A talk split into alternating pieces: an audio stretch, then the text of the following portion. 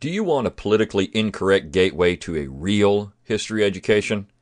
Then go to McClanahanAcademy.com. That's McClanahanAcademy.com. The Brion McClanahan Show, episode 145. Are you ready to think locally and act locally? Welcome to The Brion McClanahan Show.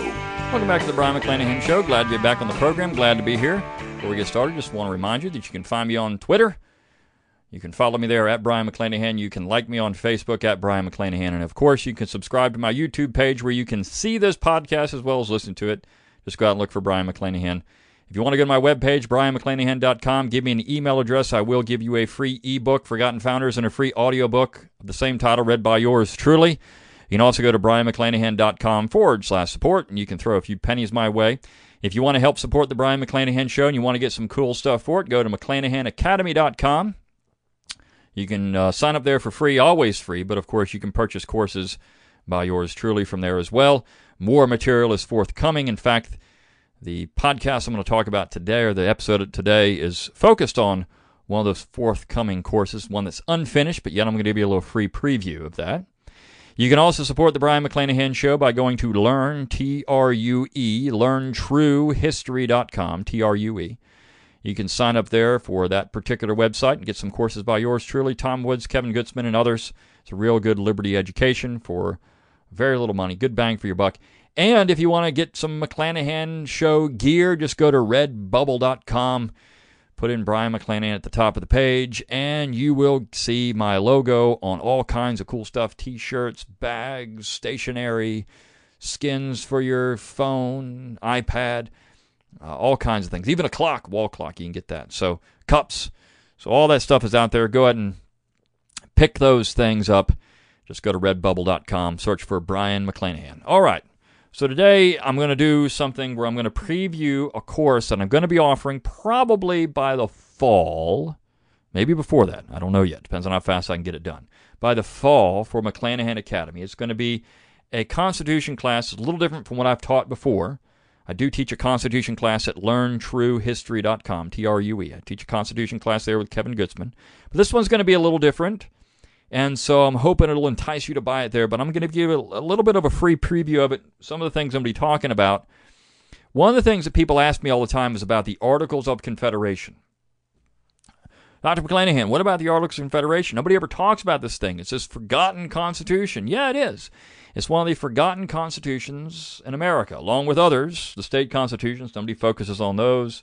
Nobody focuses on the Confederate States Constitution. And no one really focuses on the Articles of the Confederation except to say it was a worthless piece of parchment. Glad we got rid of that thing. Nobody really understands this document. I would venture a guess that most law professors and constitutional scholars don't really even understand the Articles of Confederation because it's not in effect. It's not in force anymore, so why even study it? But I think by studying the Articles, you can get a good idea for what the Constitution was supposed to do or the basis of the Constitution. You have to understand the Articles to understand the Constitution. I think that's very clear. It's not to say that the Articles were better than the Constitution, though I think it did have some advantages. I'm not going to go through the whole presentation like I would if I was getting the course because I'm going to want you to purchase this class. But I am going to talk about a few things with it, a few ideas with the Articles of Confederation, and show how these things, the Articles and the Constitution, do kind of work together. And in fact, much of the language of the Constitution, one way or another, was lifted either directly or indirectly from the Articles of Confederation. So it's not gone, it's just forgotten. It's one of these things in American history that's forgotten. So when you look at the Articles of Confederation, it was the first governing document for the United States of America. It was a real federal republic, and so this we get into the idea of republicanism. I've talked about in the podcast. I'm going to do more on this notion of republicanism in the future because I had to cut that particular episode short, running out of time. But this idea of republicanism was a real federal republic. Not a singular republic, which theoretically that's what we have in America today, which we're not supposed to have, but a federal republic. But there are a lot of misconceptions and half-truths concerning the Articles. It's perhaps the most unjustly maligned document in American history. Without doubt. You can't understand the Constitution, though, without understanding the Articles. And so the question comes down to, and a couple of things I want to focus on in this particular podcast, because I don't want to go through the entire presentation. This will be one of the good core lectures in that course I'm going to offer on the Constitution, constitutions in general. It's a course on American constitutionalism.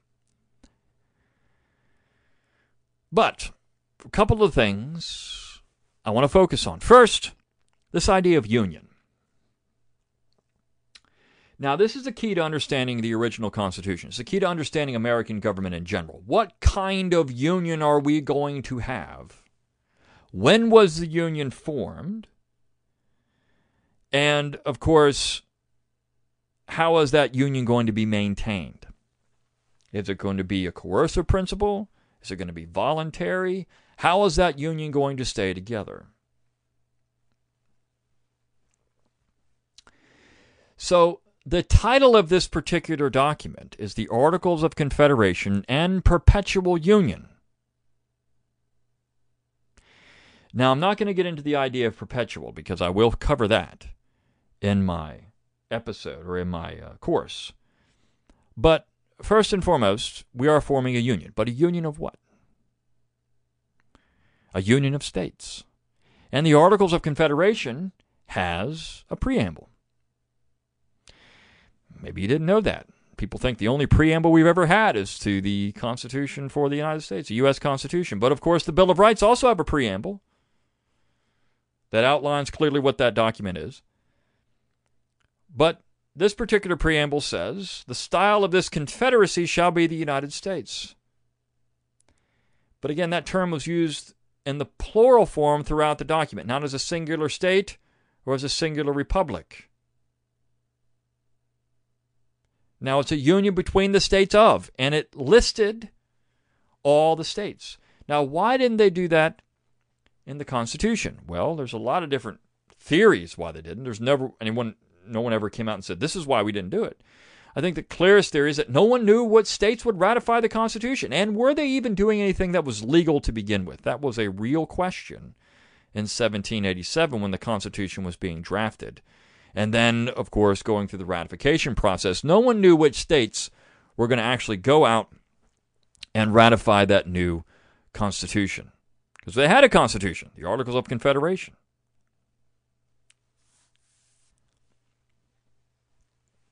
Now, the Articles of Confederation, like the Constitution, is divided up into articles, which is why it's called an Articles of Confederation. Just like the Constitution has articles. There's 7 articles in the United States Constitution. There are 13 articles in the Articles of Confederation. So it's about half. But of course, the Constitution has more defined powers, whereas the article does not. The Articles of Confederation does not. It's very weak in terms of the powers that the central authority has. Now, again, I'm not going to focus on all of that because this is giving you a little taste of some of the things I'm going to do in that class, which will be available this year. So if you go to McClanahanAcademy.com and you sign up for free, I will put out an announcement when that class comes out. You'll be able to get it. But Article 2 is an important part of the Articles of Confederation. It's one that in many ways never changed once we had the Constitution. Now, the Constitution does not have this in it, but that's where the 10th Amendment comes in. And clearly, when you look at the Constitution itself and what people argued when the Constitution was going through ratification, this article really didn't change. It's just they didn't spell it out any longer. But Article 2 says this, quote, each state retains its sovereignty, freedom, and independence, and every power, jurisdiction, and right, which is not by this Confederation expressly delegated to the United States and Congress assembled. Now, so each state retains sovereignty, freedom, and independence, and every power, jurisdiction, and right which is not by this Confederation expressly delegated by the United States and the Congress assembled. So, this is exactly how the Constitution was sold to the states during ratification. Because, see, if you look at the Constitution, and you look at Article 1 of the Constitution, you look at Article 1, Section 8, and Article 1, Section 10. Those two work together. Article 1, Section 8 lists the powers that the general government has. Article 1, Section 10 is the corresponding article that says because the general government has these powers, the states cannot do these things. But everything else that's not listed in Article 1, Section 8 is retained by the states or not prohibited by Article 1, Section 10. In fact, the Articles of Confederation has essentially an Article 1, Section 10. Has the same thing. So, what this is saying is that the states have everything. The general government only has what we tell it it has. And that's exactly how the Constitution was sold to the states during ratification. So this actually gets in, and if you take my course on secession, which you can still get for $30, it's a steal, $30. 6 lectures on secession, and I get into this there, but the idea is that secession is perfectly legal because it's not prohibited in Article 1, Section 10. The states cannot do only what's listed there. It doesn't say they cannot leave the Union. If they want to leave the Union, they can. In fact, the founding generation thought that was highly possible. The states could leave the Union. In fact, if you look at the Articles of Confederation, that's essentially what they're doing. They're leaving the Articles to form the Constitution, which is, in many ways, an act of secession. But Article 2 also does some other things. Number one, it clearly shows that the last paragraph of the Declaration was not some throwaway statement by Jefferson. Meaning that when Jefferson said that they are forming free and independent states, that they have all the powers and can do all the things that free and independent states may of right do, which was commerce and defense. They can do all those things. Jefferson wasn't just throwing that away. That paragraph meant something. In fact, that last paragraph is the most important paragraph in the Declaration. Not the second, which is what all the Straussian and Jaffaites would tell you, but the last, because that's the only thing that works forward into American government.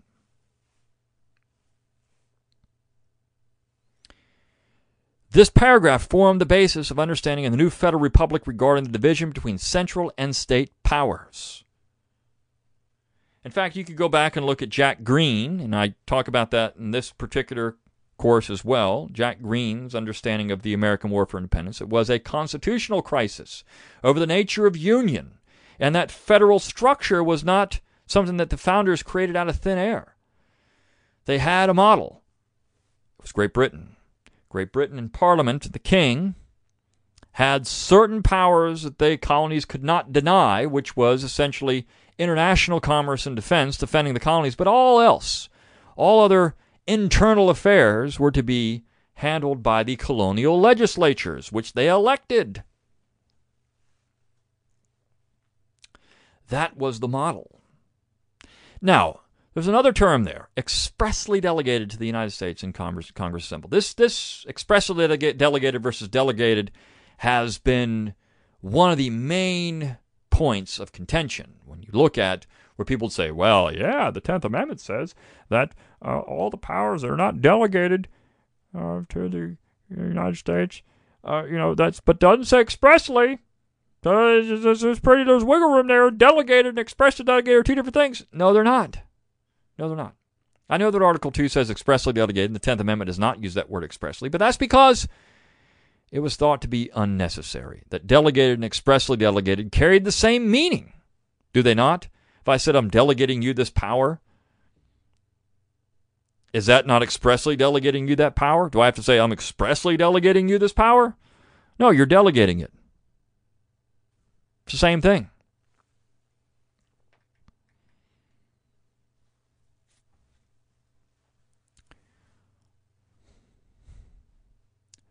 So, Article 2 is important because it outlines what kind of union we're going to have moving forward in American government. It outlines what type of situation we're going to have for this union moving forward. The powers of the states versus the powers of the central authority. Nothing changed when we got to the Constitution. Nothing changed. In fact, James Wilson said as much, who was one of the most ardent nationalists in the entire Philadelphia Convention, someone who did not want to have the states retain all these powers. He said as much. Look, if it doesn't say we can do it for the general government, we can't do it. States can do all else. Tench Cox, whose opinions I've read on this podcast, at least once, if not twice or more, said the exact same thing. So did many other members of the founding generation when they were selling the Constitution to the states, even Alexander Hamilton. Now, this is the Hamilton we should believe. I mean, this is the Hamilton that we should actually quote, because I think that Hamilton didn't really believe this at the time. He was lying, I think, to get his way, because he understood what he could do once he got the Constitution. But even Alexander Hamilton said, look, if it doesn't say you can't do it, you can do it, we can't do it, and the fact is that would be a usurpation of power, and then those laws would be unenforceable. They would not be, there would just be no laws. You can't do that. An unconstitutional law is no law. That's what Hamilton said. That's what all the proponents, all the friends of the Constitution, that's what they all said. That is originalism. The friends of the Constitution, not the antis. I know people oftentimes want to read the antis. They say, well, I got to read the antis if I can figure out the Constitution. No, you don't have to read the antis. Read the friends of the Constitution. If you want to know what the Constitution was supposed to do, read the antis. Read the friends, not the antis. Do not read the antis. This is what Joseph Story does. He looks at the Constitution in reverse and says, well, the Anti-Federalists said it was going to be like this, and so heck yeah, it's like this. That's the exact opposite way to look at the Constitution. That's not how it was sold to the states. In fact, if it was sold to the states with the antis being right, the Constitution never would have been ratified. I think it's very clear. It was so close in many states, including Hamilton's New York, only 3 votes going for ratification in New York, that the Constitution would have been rejected had anyone known that the antis were right. So Joseph Story's commentaries on the Constitution were essentially, he says, look, the antis say this, and this is what it is. I mean, that's preposterous to sell the Constitution that way, but this is what he does. And so this is the problem with understanding the Constitution. Now, it's also problematic because we don't really understand how much of the language of the Articles was lifted from it, and the same understanding carried forward from the Articles into the Constitution. In fact, Roger Sherman of Connecticut made it clear over and over again during the Philadelphia Convention. That's what they were doing. Well, it carries the same meaning. We had it here. Let's just put it here. We're not really reinventing the wheel here. We're just trying to make sure the central government has more power over commerce and defense. This is what he intended the general welfare to be. And of course, that general welfare clause was lifted directly from the Articles of Confederation. Directly. It wasn't a new power that they created. They said in the Articles that the central authority had the power to maintain the general welfare and common defense of the Union. The general welfare clause.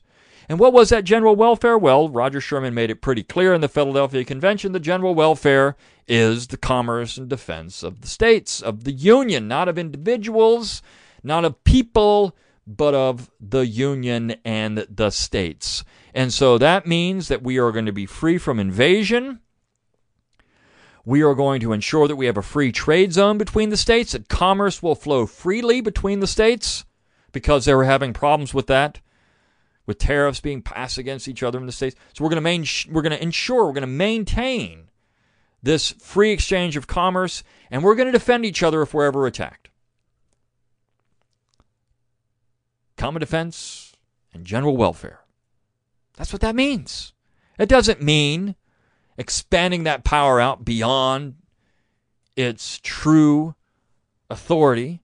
It doesn't mean you can create new powers out of thin air. This is what Hamilton eventually argued, but that's not what it means. That's not how it was sold to the states. That's not how Roger Sherman, who helped write it and put it in the Constitution, that's not what he said it meant. So I think we should believe Roger Sherman. In fact, he was known as the Atlas. Roger Sherman was one of the greatest members of the founding generation, known as the Atlas. Thomas Jefferson said he never said a stupid thing in his life, essentially. I'm paraphrasing. But he never said anything stupid. Roger Sherman was a well-respected member of the founding generation, a man who was thought if anyone didn't tell a lie, it was Roger Sherman.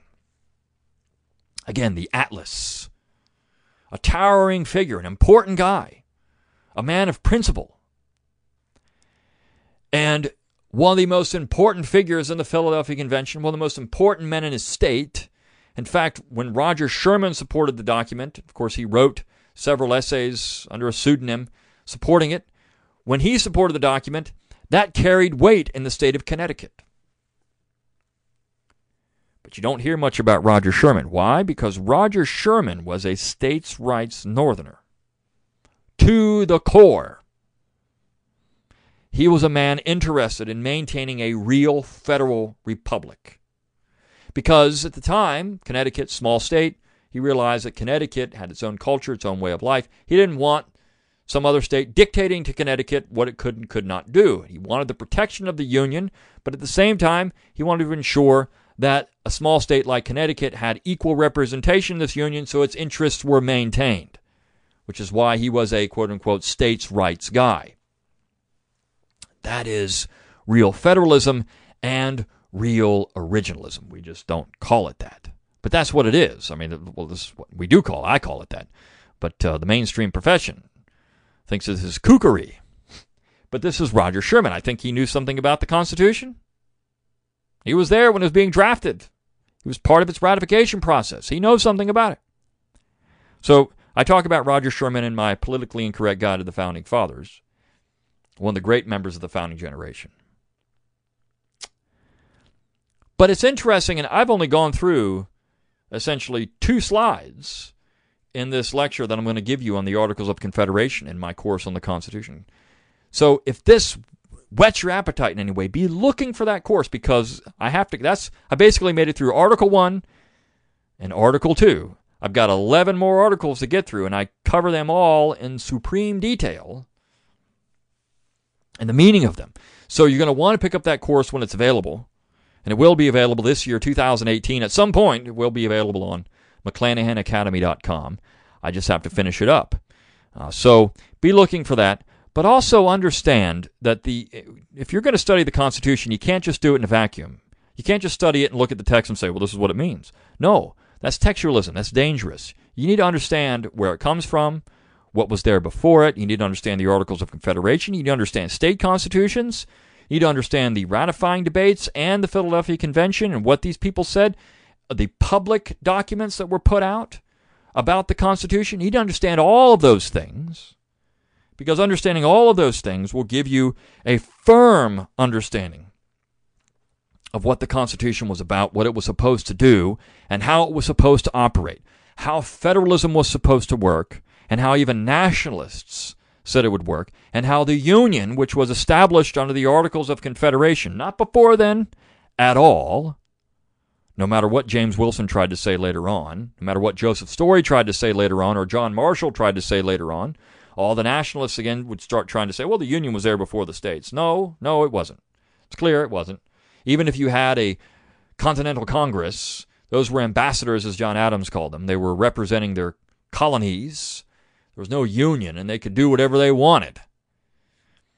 So no union existed until we had the Articles of Confederation. Was not formally ratified until basically the end of the war. For the American War for Independence. So you have to understand that document to understand the Constitution. If you can't do that, then you're not getting a full picture of American constitutional history. So hopefully when this course comes out, you'll pick it up at McClanahan Academy. I'll see you next time on The Brion McClanahan Show.